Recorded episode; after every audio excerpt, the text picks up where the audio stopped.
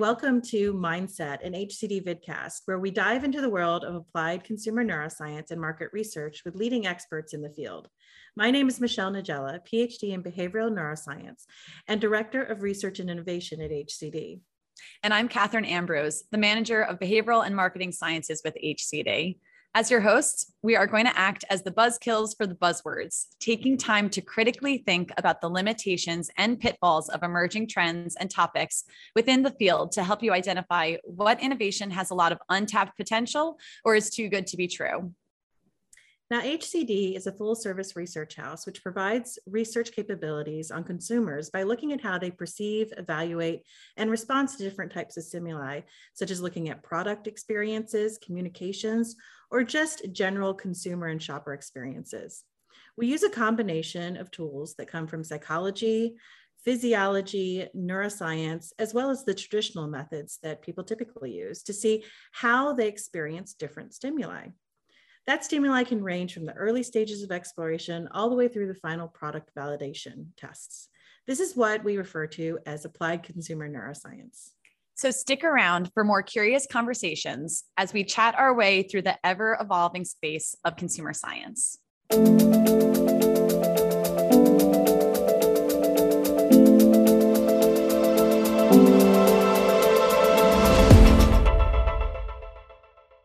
Hi, everybody, and welcome back. We're so excited to have a lovely guest with us that I've actually had the pleasure of being a student with, as well as a, you know, helping her out this summer.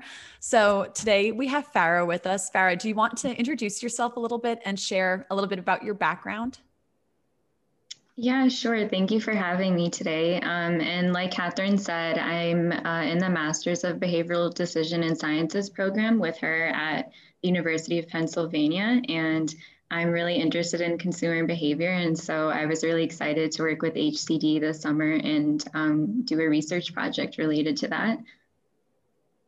Yeah, this has been really exciting for us at HCD, uh, getting to work with UPenn and the decision science students, uh, Catherine and I actually had a really good time coming up with the uh, research questions. And, um, you know, in that, we wanted to find something, of course, that could be done in a short amount of time because it's an internship, right? So it's a short amount of time, but also something that would be relevant to the current times and exciting and interesting for the students.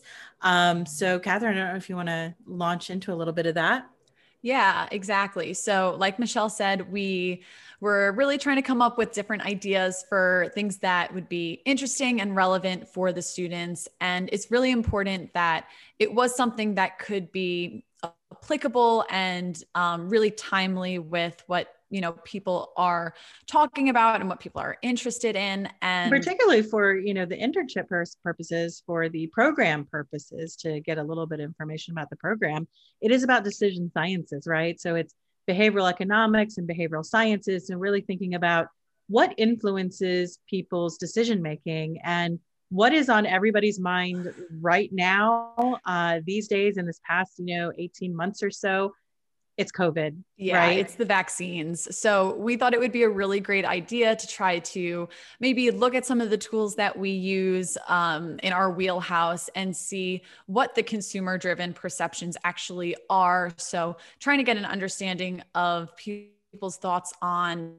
you know, what what do they like about the vaccines? And at least here in the US we only have three vaccines available right now. So there was the Moderna Pfizer and the J&J Johnson and Johnson vaccines. So we thought that it would be really interesting to really get an understanding of those consumer perceptions. But I do want to let well, we've also um, had a lot of hesitancy around vaccines. Right. Um, so that really is the crux of the behavioral part of the question right Absolutely. And Farah, did you notice that too? Like what drew you to being interested in this when you had your, you know, options List. of yeah. Yeah. yeah um, I know I've said this a few times and you also just mentioned this, but really how relevant it is right now. Um, so even for like for the master's program, I did everything online and now I'm graduating. So it changed my life and everyone else's life so much. Um, so I thought it'd be interesting to do research on it, especially because the vaccines had just really started picking up um, when I was deciding on a project. And so it was just very relevant right now. And I hope people get vaccinated. So I was just interested in actually understanding what people think about them. I think a big part of the okay. program uh, at UPenn has been about um, sort of policy and really when it has to do with like public health almost like really thinking about the decisions that health consumers make right? And i think that was really you know again the crux of this research uh, question is given that there is vaccine hesitancy what are some things that we should all be thinking about um, a better understanding the hurdles that consumers are faced with Absolutely. So, Farah, can you just walk us through a little bit of the, you know, we we spent a lot of time working together on the design of this and how we wanted to approach it. Can you talk a bit about what we decided to implement and, you know, maybe just share a little bit for for everyone to to hear a little bit about uh, insight into that process? Yeah, so um, we studied the three uh, authorized vaccine, COVID 19 vaccine brands in the US right now. So those are Pfizer, um, Johnson & Johnson, and Moderna. And we conducted two IRTs or implicit reaction tests um, on those brands. And so one was related to emotional associations, while the other was related to the brand association. So uh, how did they feel about the specific COVID 19 vaccine brands versus how the uh, vaccines actually make them feel. So, how do you think um, that was um, useful? So, use like just to interject there to get a better idea of why this approach, as opposed to just asking people in general surveys. Um, what was sort of the the purpose you think of using the implicit approach uh, in understanding these vaccine brand uh, perceptions? Um, so, so we actually did have the one part where we uh, measured people's explicit uh, um, reactions or I guess uh, attitudes towards the brands. And those differed a little bit from the implicit ones from the IRTs. So I think that just reaffirmed that you should do both because you may get different data. Um, just because when people are taking the IRTs and clicking the button really fast, they may not be thinking about it as uh, intently as they are when they're doing the explicit test. And so I think you get a different picture into people's perceptions that way. So for the, the listeners um, to better understand what happened in the process for the participants, um, when you talk about clicking, so they had the brand, let's say Johnson & Johnson, the brand logo come up, and then they had to match it with the words. So like, what were some of the words that you used to test? Um, things like available, uh, normal, safe, um, and also uh, like hesitant, I think, or happy, disappointed, just different words to see how they feel about the, or what they think about the uh, brands and then how they make uh, the participants feel. And, and then the just... faster they click, the stronger the association. So it's a reaction time test because we're measuring how quickly they respond that they agree that the word available matches Johnson and Johnson. Mm-hmm. And what made you, as you were going through the process, decide to use these words? I know we had a lot of conversations because choosing the words is such an important part of any type of implicit test that you're running. What what was important about looking into, you know, the safety of it, looking into maybe hesitancy and availability? Why, why did you choose these specific words? Uh, a lot of it was re- related to what the media was portraying or what was really relevant at that time. So the media was talking about whether people have access to the vaccines, whether they're um, available, whether they're being distributed equitably, and um, if people are hesitant to get them and things like that. And so, since that's what I was seeing and what everyone else is seeing or hearing on the news, I thought it'd be interesting to study those words and see if people actually um, associate the brands with them or feel that way in real life. Absolutely. And, and what maybe, did you find? Yeah. Yeah, so um, we did find that for the explicit attitude, so just asking people to describe the brands in one word, that they described um, Moderna and Pfizer as safe. And then for the implicit attitude, so from the IRT, that um, Moderna and Pfizer were described as available and normal and safe. But Johnson & Johnson was associated with more negative attributes um, like angry or disappointed or scared. And uh, so in general, Johnson & Johnson was perceived to be significantly um, or associated with significantly more um, negative attributes than uh, Moderna and Pfizer. And unvaccinated participants specifically were hesitant and scared of all of the vaccine brands. So it didn't seem to matter as much you think, to the unvaccinated people, what brand it was, they were going to have the same perceptions sort of regardless? Yeah. But and but when you look at the data holistically, the overall um, J and J had more negative perceptions, and it wasn't um, strongly associated with any one attribute. Uh, whereas Pfizer and Moderna were associated with those positive attributes like available, normal, and safe. So we're still dealing with the pandemic, right? And so when you get results like this, the goal is really to, you know, especially when we're talking about public health and, and policy and how you can um, work with participant and consumer perceptions into actions, right? So I know you thought about some recommendations given information like this. What do you think would help encourage vaccinations now that, you know, we're getting resurgences you know, particularly with the Delta variant. And uh, health officials are obviously very concerned about making sure more people are getting vaccinated. So, what do you think a study like this can can help uh, with that case?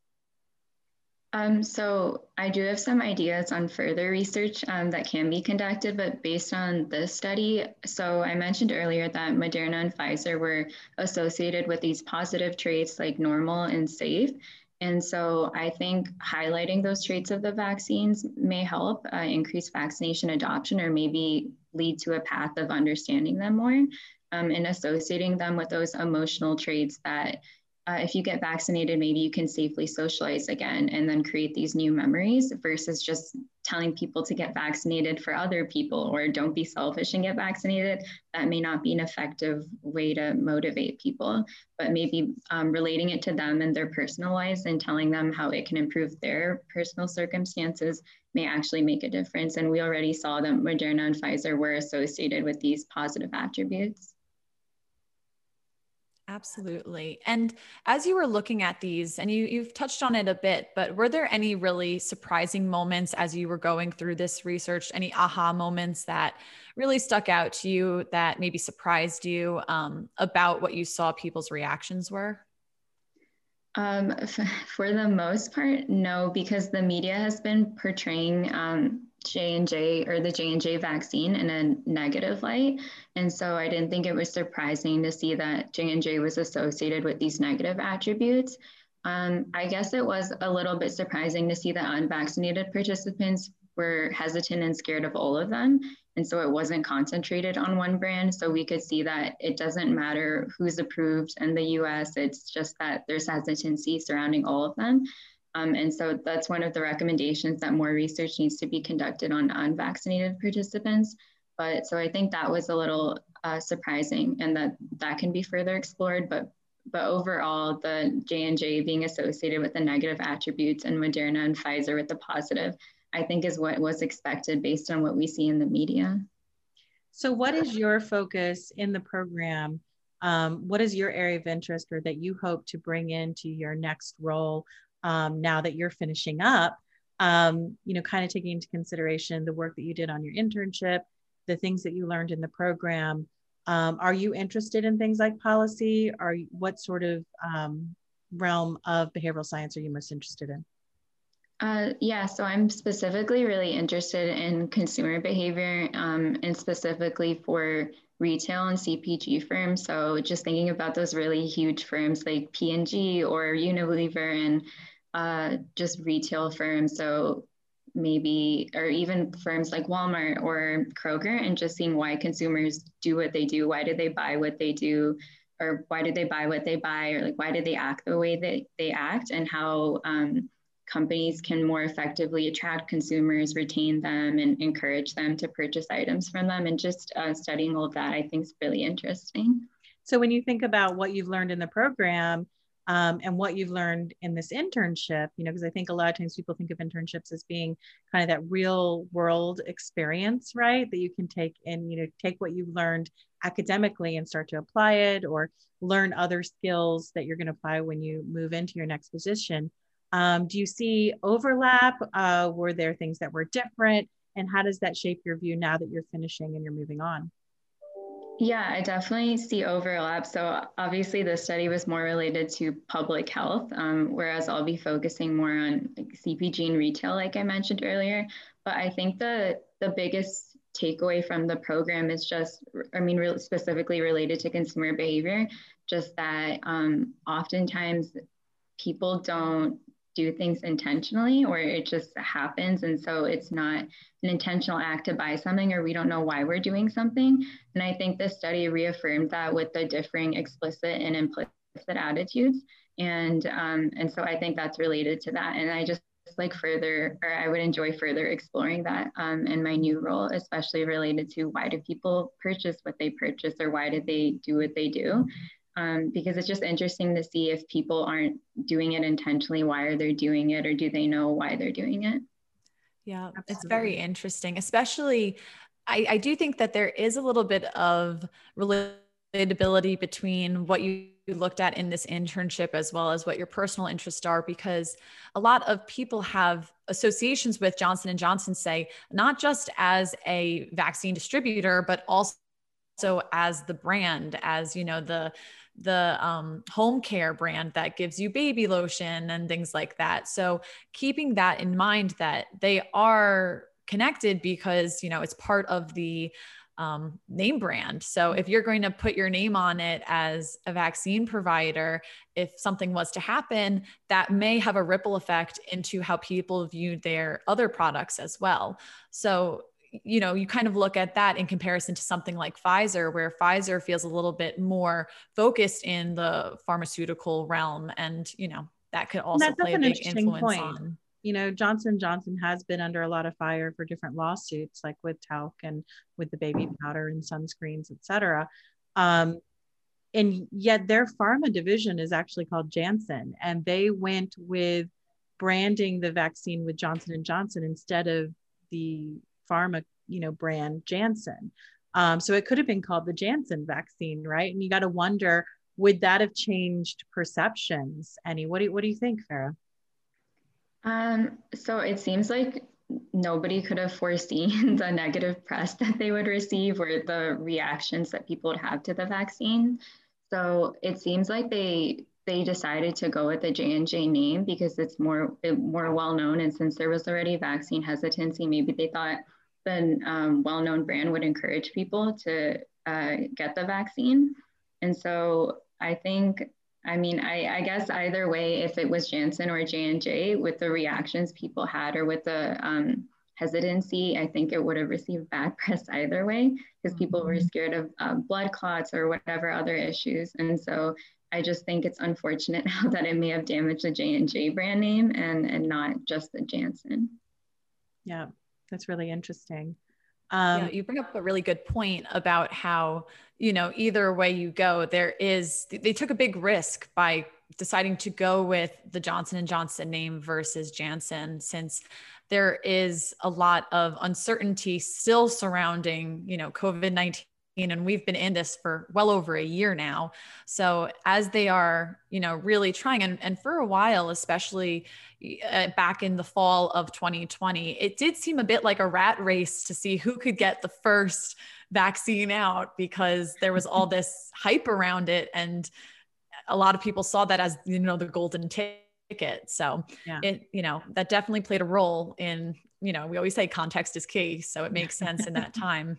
Yeah and that's an interesting point too. Um, something that i think can be really important when you're doing like a branding study whether it is more in consumer products or it is something like these vaccine things change over time perceptions change over time because something happens right? So if news comes out about a johnson's product um, that's unrelated to the vaccine portion of the company but the brand image can have negative impact or positive impact on perceptions of other products, right?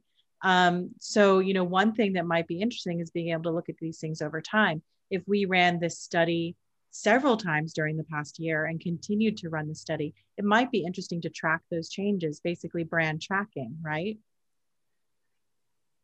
Yeah, and and something you just mentioned uh, about how it, information's changing or how guidelines are changing maybe is just that I saw that the CDC recommended a few days ago that that vaccinated um, people start wearing masks again, in at least in areas where the uh, transmission rate of COVID is high. And so I think things like that may actually dissuade people from getting vaccinated because they may think oh, well, you got vaccinated, you still have to wear a mask. It didn't work anyway. So well, I think all of the uncertainty and also how the guidelines keep changing and the rules keep changing may dissuade people. So it would have been interesting to do it over time and see how people reacted uh, in real time. Yeah, absolutely. Especially now that they're talking about the need for boosters and et cetera. Um, you know, what does that mean for people's perceptions? Right. It's clear that this is an issue that's not going away yeah. anytime soon. That's the one certain thing that we know is this isn't going away. And that's but science, right? I mean, exactly. science isn't absolute. You learn things uh, and you add them to your repertoire. Um, so I guess in thinking about that, if you had all the money and time in the world, um, everything that you would need at any moment at your disposal, what would you potentially do with this study? Uh, so I would, I would, I wish I could make it a two-part study. So I have all these questions from the first part of um, why are unvaccinated participants uh, hesitant, or why does J and J have these specific perceptions from unvaccinated participants versus everyone? And so I wish I could have done a two-part study to ask people why they had these perceptions or why they thought what they did. Um, and then I think it also would have been interesting to ask people how they how they learned of the vaccines or where they had been receiving their information or if they hadn't, if they sought it out or if they just decided not to learn anything and get vaccinated. Um, I think that would have been helpful now that we know or we expected hesitancy, but now that we actually have the data confirming that. Um, and that that's about all I can think of right now. Yeah. Honestly, Farah, if you did your research, that's a sign that you did research really well. If you end the research with more questions than you started with, because that's always, always what happens.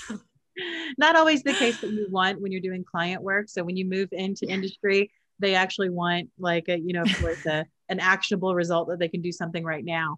But I think, you know, it is absolutely means you're doing the right thing if it gets you excited and makes you want to know more. Um, so I think you did a really great job here. Um, yeah, and I'm really excited for what you're going to do next because this program is has been really exciting. Um, being able to work with the students has been really exciting. What are your overall thoughts on you know maybe the program as well as you know the internship uh, idea? Uh, so I think, like I mentioned earlier, the the internship idea was fun because it's so relevant right now. And like I said, the after I presented, um, I, maybe it was the day I presented this week, but just how the guidelines changed again, and so everything was, has been changing, keeps changing. I don't know if places are going to close again or if we need to wear masks. And so I think it's really interesting to study something that's so relevant, that's affecting so many people, because if I think back in time, or at least while I've been alive, I don't know what else I would have studied that's been so relevant to so people at one time. So I think it's a really good opportunity to have that. Um, and from the program, like I said, and so I'm glad I had the program to give me the opportunity to do this internship. Um, and then also just studying more about consumer behavior um, and, and just learning more about like why people act the way they do. One thing I would add that's really fun about being in this type of research, um, particularly on the consumer behavior side, when you're thinking consumer products that you might see in a grocery store, uh, is that you can go into the grocery store for your own shopping and find products that you've either worked on or that you recognize the tricks that people are doing, right?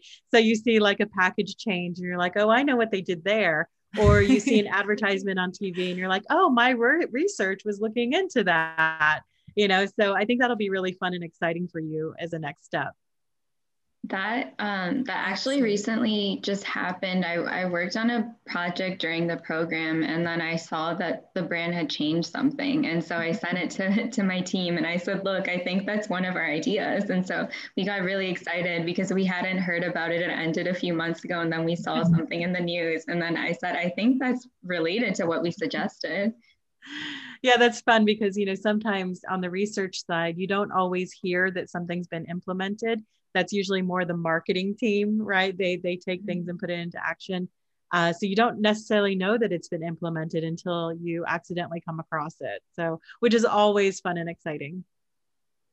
Absolutely. Well, I just want to thank you so much for joining us today and, you know, sharing the summer with us and, you know, spending time looking into vaccine perception, vaccine brand perceptions. It is such a relevant and timely topic. Is there any last thoughts that you want to share before before we sign off for today? Uh, just again, thank you for giving me the opportunity to study this and for help, both of you for helping me this summer and meeting with me every week and and helping me get this data and present it and, and just giving me the chance to talk about it. So thank you again. Well, thank you. Uh, this was fun for us too. And really informative. Uh, you know, I, I really think it has a place. Um, so wishing you the best of luck and let's definitely stay in touch.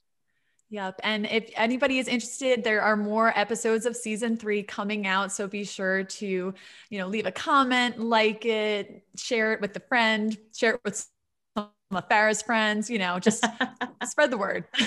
yeah, we love to hear about it. And of course, there will be uh, write ups um, available on the blog. So please visit the website hci, hcdi.net uh, for more information. But of course, feel free to reach out with any questions. All right. Thank you, everybody. Take care. Thank you.